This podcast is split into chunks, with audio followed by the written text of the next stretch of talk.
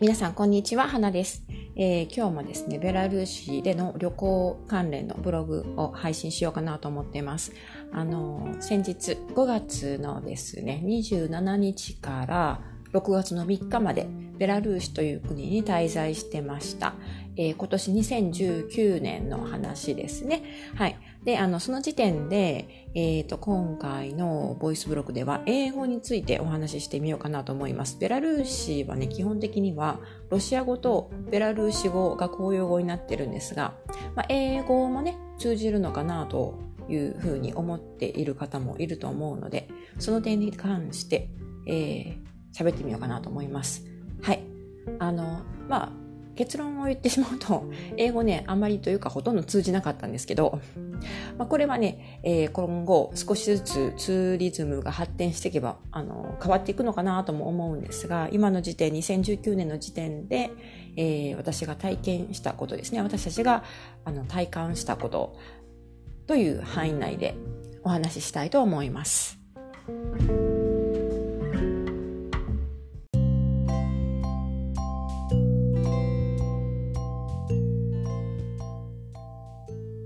はい。まあ、それで、あの、まあ、冒頭にもね、もう思いっきり最初から結論を言ってしまったんですけど、ベラルーシという国で英語はほとんど通じません。はい。通じませんでした。という話です。まず、あの、ミンスク国際空港にと、あの、降り立った時にですね、荷物がね、ちょっと届かなかったんですよね。あの、この話は別のブログでもお話ししてるので、もし興味があればね、そちらの方も聞いてもらいたいなと思うんですけど、えっ、ー、とですね、ヘルシンキ経由して、ロンドンからヘルシンキ経由でミンスクに入ったんですが、そのヘルシンキでの、えー、乗り継ぎがかなりタイトなスケジュールになってまして、しかもフライトがですね、遅れたんですね。でですね、私たちは走って間に合ったんですけど、まあ、人間は走って間に合ったんですけど、荷物は間に合わなかったというね、よくあるパターンですね。で、まあ予想通り、えー、チェックインした荷物、預け荷物にしたあスーツケースというかリュックサックですね、がですね、えー、ミンスク空港に着いてなくて、まあその、ついてないということでですね、いろいろその手配をね、してもらう必要があったんですけど、その時の荷物のカウンターですね、その航空会社のカウンターに座っているお姉さんが英語が話せないです。はい。あの、国際空港なんですけどね、あの、困ったことに英語通じません。はい。えー、っと、というわけで結構ね、なかなかあの、もたついてしまったんですけど、そこで時間を取られまして、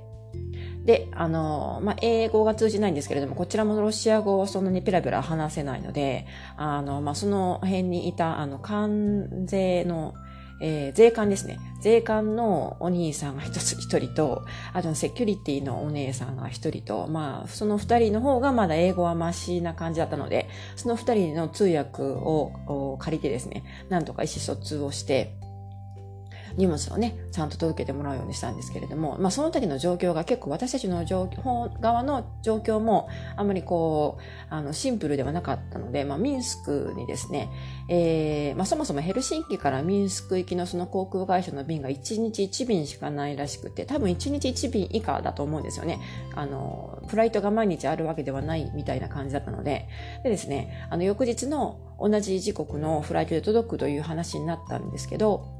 まあ、ミンスク市内に滞在するのは一泊しかしなかしないので、えー、その翌日にね、荷物が届いても、それを配送してもらうのに、ミンスク市内のホテルの住所を渡しても意味がないわけですよね。それでですね、その翌日泊まるはずだ、泊まる予定になっていたホテルの住所を渡してですね、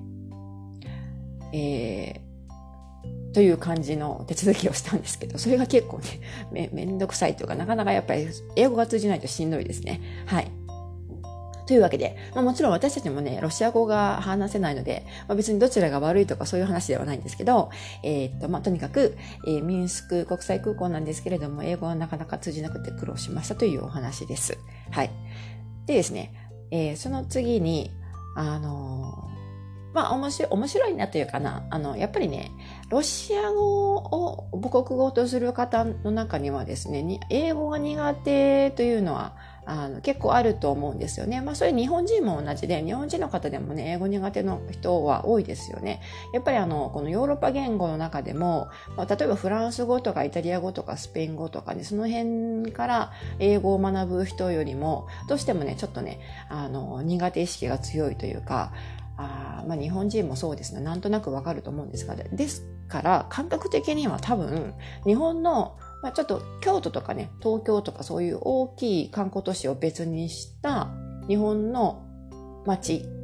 で通じるぐらいの英語の通じやすさと同じレベルだと思ってていいのかなと思います。だから基本的にはですね、街の人は英語は話せません。はい。まあ、もっともっとベラルーシの方というのはベラルーシ語とロシア語のバイリンガルなので、あの、まあ、英語をね、もう一つ話せるということはトリリンガルということになるわけで、まあ、えっ、ー、と、ちょっとまあその、そういう点から言っても、ハードルが高いのかなという感じはしますよね。それで、まあ、えっ、ー、と、さっき、ミンスク空港の話をしたんですけど、もう一つ面白いなと思ったのは、あの、まあ、同じミンスクの市内の観光地でですね、香港からのツアー客がいたんですね。で、あの、香港というのは英語と広東語と北京語を話す人たちなので、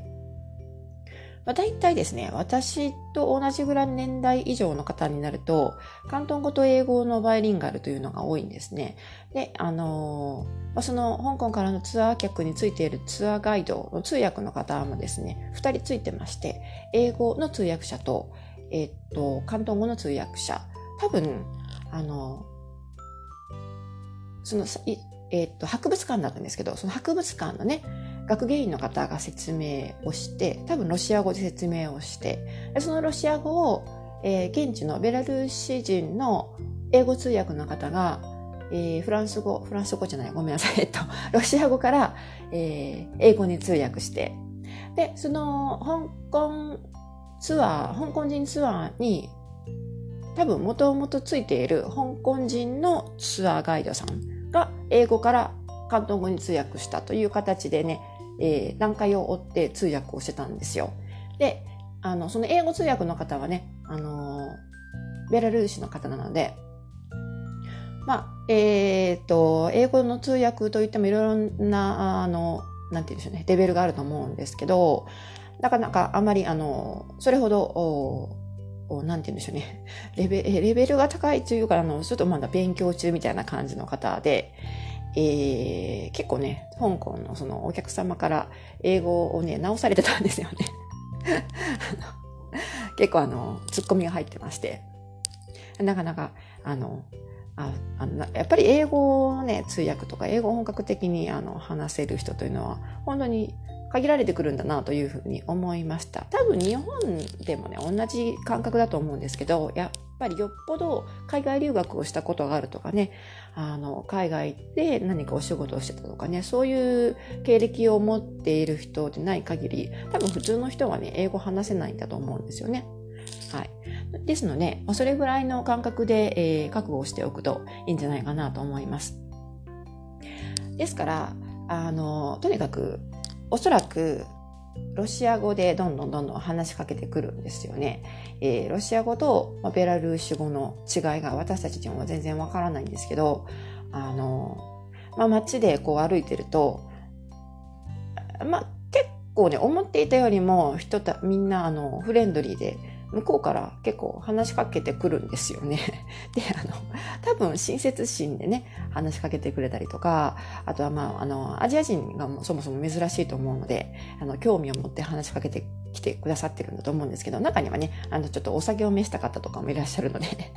多分ね、あの、ちょっとちょっかい出したくなる感じなのかもしれないんですが、えー、っと、とにかく話しかけてくるときは基本的にベベラルーシ語、もしくはロシア語、多分ロシア語ですね、で話しかけられていたんだと思います。で、あの、うちの夫がですね、ロシア語話せませんというふうに言うんですけど、まあそれでも向こうの方はロシア語とベラルーシ語しか話せないので、ロシア語であの引き続きどんどん話しかけてくるんですよね。はい。ですので、まあ、えっ、と、人、人はね、多分ね、あの、フレンドリーで親切でいい方が多いと思うんですけど、こっちはね、何を言ってるのかわからないという感じで、えー、まあ、それでも身振り手振りとか、なんとなくね、えー、あの、多分20%ぐらいわかるかなみたいなかんなんか感覚的に 感じるものがあって なんとなく意思疎通ができるというぐらいの、えー、感じです。だから、えー、このベラルーシに旅行する前に一応ねロシア語をね復習してみたんですけどあの、まあ、それなりに役に立ちました。はい。ですので、ベラルーシに行かれる方はですね、ちょこっとでもロシア語をかじっていかれるといいんじゃないかなと思います。でですね、あの、まあ、宣伝になりますけれども、先日、えー、バックパッカー旅行のためのミニマムロシア語という本を出しましたので、もしよかったらこちらの方、Kindle で、えー、電子書籍として販売しております。えー、お手持ちのスマホでも、えー、タブレットでもデバイスにですね、えダウンロードして読んでもらうことができますので、えよかったらちらっと検索してみてください。多分 Amazon のね、Kindle 本とかで、えー、花旅人と検索してもらえると出てくると思います。以上、宣伝でした。あとその他の、まあ、事例としてはですね、えー、っと、ミンスク市内に着いた後、グログロードノという街に行ったんですけど、そこでね、あの、ビジネスアパートメントというスタイルの宿泊施設を利用しまして、それが、えー、旅行会社のに隣接しているところだったんですね。で、そのお部屋を管理しているのが旅行会社の方で、で、あの、まあ、旅行会社なんだけれども、担当の女の子はね、それほど英語が話せるわけではないというね。はい。だからやっぱりあの、英語はまだまだなんだなというふうに感じました。あの、まあ、英語はね、えー、片言で通じるので、あとはあの Google 翻訳とかを利用して、まあ、なんとか意思疎通をしたという感じだったんですよね。でですね、あの、まあ、その女性の方がおっしゃってたんですけど、やっぱりね、英語圏から来る旅行客の方っていうのはどんどん、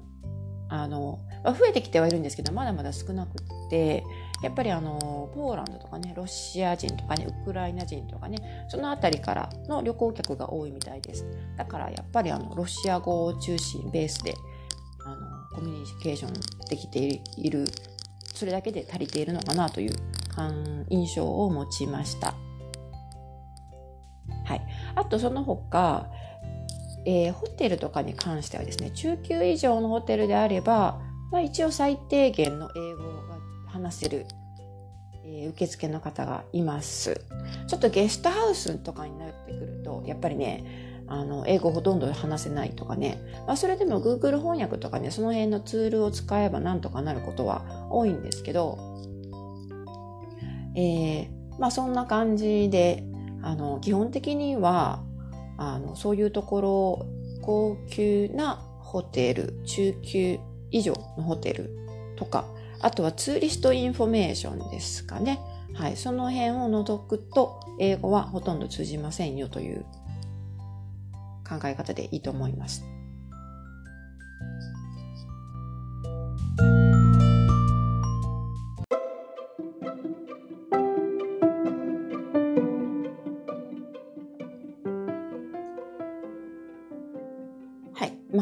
そんなわけで、えっ、ー、と、まあ、具体的にね、体験した事例を挙げて、ベラルーシで英語がどのくらい通じるかという話をしてみたんですけど、あのまあね、英語がね、通じない国というのは別に世界にいくらでもたくさんあるわけで、じゃあそういう国でどうやって旅をするかというね、そういう話もちょこっとしておこうかなと思います。あの、まあ、そもそもね、あの、ロシア語は話せればいいんですけど、なかなかね、ロシア語も難しい言語というか、ちょっと、ね、そう、簡単に、えー、習得できるものではないので、えー、じゃあなんとかね、え、その、どうやって現地の人とコミュニケーションをするかという話になると、まあ、先ほどからチラチラと出てますけど、やっぱりね、そのツールを使う翻訳ツール、これがね、かなりやっぱり使えますね、今の時代ね。本当に便利になりました。Google 通訳がやっぱりね、今一番使いやすいかなと思います。いろいろ翻訳のね、えー、ツールはたくさん無料で使えるものもたくさんありますけど、えっ、ー、と、Google のもの、Google 翻訳って、まあ、完璧ではないんですけど、一応ね、それなりになんとなく使えるかなという感じで、で、無料で使えて、で、しかも言語によっては今オフラインで使える実証機能というのがついてるんですよね。ですので、あらかじめ、えー、Wi-Fi とかね、ネット接続できる環境で、えー、例えばロシア語と日本語とかね、ロシア語と英語とかね、それであの、ダウンロードしておくと、あの、まあ、ネット接続がないところとかでも、まあ、それこそ寝台列車の中とかですね、街を歩いててもですね、えー、まあ、なんとなくね、あの、完璧ではないんですけれども、なんとなく、えー、翻訳として使うことができるというね、はい、なかなか素晴らしい機能だと思います。はい。で、それを使って、えー、意思疎通をしたりとかですね、あとは、例えばまあ、列車とか電車のね、長距離列車とか長距離バスのチケットを買うときは、やっぱりあれかじめ、あの、その現地語で、ロシア文字で、えー、行き先と日にちと乗りたいバスとか電車の時間とを記載して、まあ、それをあの相手に見せるという感じで、そういう形でコミュニケーションを取るというのが安全かな、確実かなと思います。あの、電車のね、チケット売り場の中の人の中にはですね、英語が少し話せる人もいないるんですけれども、全く話せないケースもあるので、やっぱりね、あの、そういう紙とペンですね、アナログですけれども、そういう形でコミュニケーションを取るのが一番確実なんじゃないかなと思います。そういうところちょっと間違えるとね、結構大変なトラブルになってしまうので、はい、そういう形で、えー、コミュニケーションを取ります。で、街の人とはですね、もう本当に身振り手振りとか、あとはあの、行きたい場所のや、やっぱりそれこそ文字を見せて道を聞いたりとかですね。あとはですね、私のあの本を読んでください。ロシア語。最低限覚えておいた方がいい、えー、優先順位の高いロシア語フレーズも紹介しています。はい。これはの自分自分の実体験に基づいたものなので、結構本当に使えると思うんですけど、ベラルーシだけじゃなくてロシア語圏を旅行するときには使えると思いますので、はい。えー、しつこいですが宣伝です。えー、と、それと、あと英語を話せる人を街で探そうという話になるとですね、えー、結構行けるのが、あの、大きなやっぱりホテルですね。ホテルとか、あとガイドブック、英語をベースとしたガイドブックで紹介、ガイドブックの中で紹介されているゲストハウスの受付に行くと、あの、英語が話せる人がね、いたりするんですよね。別にそこに宿泊するつもりはなくっても、ちょっとあの、すいませんとか言って道を聞いたりとかですね、あの、ちょっとあの、まあ、忙しい時はね、やっぱりちょっと迷惑になると思うんですけど、暇そうであれば、ちょっと話をしてね、相談してみるとか、いろんな情報をそこでもらうとかね。あとまあそもそもあの、ツーリストインフォメーションがあれば、あの、そこの方は結構英語を話せる方が多いと思います。ただね、ツーリストインフォメーションやっぱあの、閉まる時間もあるので、ビジネスアワーでしか営業してないので、その時間を外すとちょっとね、あの、せっかく行ったのに閉まってたみたいなことになりますので、ちょっとそこは注意が必要かなと思います。あと、高級、高級とか、まあ、中級以上のホテルであれば、大体レセプションの人はね、英語が話せるので、まとまってるホテルによってはですね、あの、しっかりそのレセプションでいろいろ情報を収集しといて、という形にがいいんじゃないかなと思いますね。はい。あとは、あの、まあ、今回私たちはこれは利用しなかったんですけど、比較的ね、あの、ファーマシーとかね、えっ、ー、と、薬局の方はですね、英語が話せる方がたまにいたりします。これはやっぱりな、なんでしょうね、薬剤とかそういう勉強をする方の、まあそういう流れで英語を話せる人がね、え、まあ話せるというか、まあ片言の英語ぐらいは、ベーシックな英語ぐらいは理解してくれる人がいたりするので、でね、ベラルーシはね、あの、薬局がやたらと多いんですよ。で ですので、まあ、あの、別にあの、頭が痛いとかね、そういう薬が必要な時ではなくっても、ちょっと入ってみると、もしかしたら英語が話せる人が、ちょっとだけでもね、わかる人がいたりするかもしれません。はい。あとは、あとはどう、どうかな、あの、鉄道駅とかね、その辺に、そういうところに行くと、英語が話せる人がいたりとかもありますね。はい。えー、それと、まあ、これは、あの、かなり、えー、なんでしょうね、マニアックというか ゲリラ的な方法かもしれな、知れませんが、英会話スクールに行ってみる と、英語が話せる人がね、一人はいると思うんですよね。はい。そういう人にも本当にどうしても困った時にたまたま歩いてて英語スクールがあったらですね、そこ、すみませんと言って入っていって、ちょ道を尋ねたりとかね、あのー、困った時の相談に乗ってもらうとかね、そういう方法もあります。はい。今思いつくのはこんな感じですかね。えー、まあ、ロシア語圏に限らず、英語が通じにくい国で、国で英語が話せる人を見つける方法でした。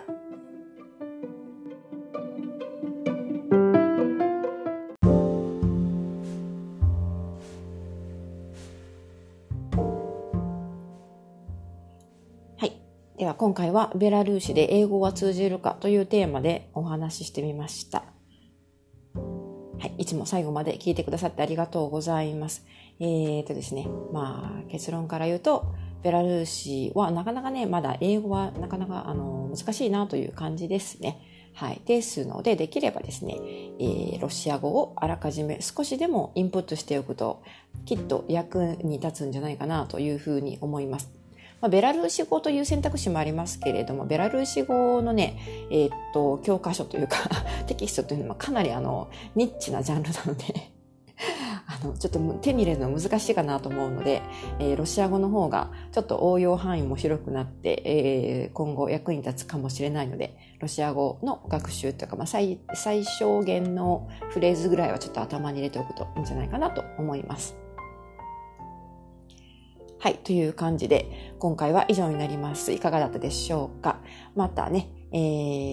ー、今回のボイスブログの中で何回も喋っていますが、Kindle の、えー、Amazon の Kindle から電子書籍もあの出しています。よかったらそちらの方もチェックしてみてください。えー、ブログとかもやってますし、ツイッターもやってます。インスタグラムもあります。えー、もし、えー、ご自分でそういう SNS 利用されている方がいらっしゃったらですね、ぜひフォローの方もよろしくお願いします。で、ここの後もですね、ベラルーシ関連の、えー、ボイスブログ、いくつかね、テーマ喋りたいことがあるので、今後も、えー、連続してお話ししようかなと思ってるんですけれども、よかったらお気に入り登録とかチャンネル登録とかもしてもらえると嬉しいです。あとですね、あの、今これ喋っているのが、もう、えー、金曜日の、こちらのカナダの時間で金曜日のお昼近くになるんですけど、えー、この後ですね、えっ、と、田舎の方の家に行きまして、多分今週末はずっとガーデニングをやってるんじゃないかなと思うので、まあ、そんなガーデニング関連のね、YouTube 動画なんかも撮ってみようかなと思ってます。ですので YouTube の方も時々チェックしてもらえると嬉しいです。こういうあの私の、えっと、ボイスブログとかね YouTube とかね、えー、ブログ記事の更新とかはすべて Twitter とかあとまたメルマガを通じて配信してますのでもしよかったらそちらの方も、えー、チェックしてみてください。というわけで今回も最後までお付き合いいただきましてありがとうございました。ではまた次回お楽しみに。thank you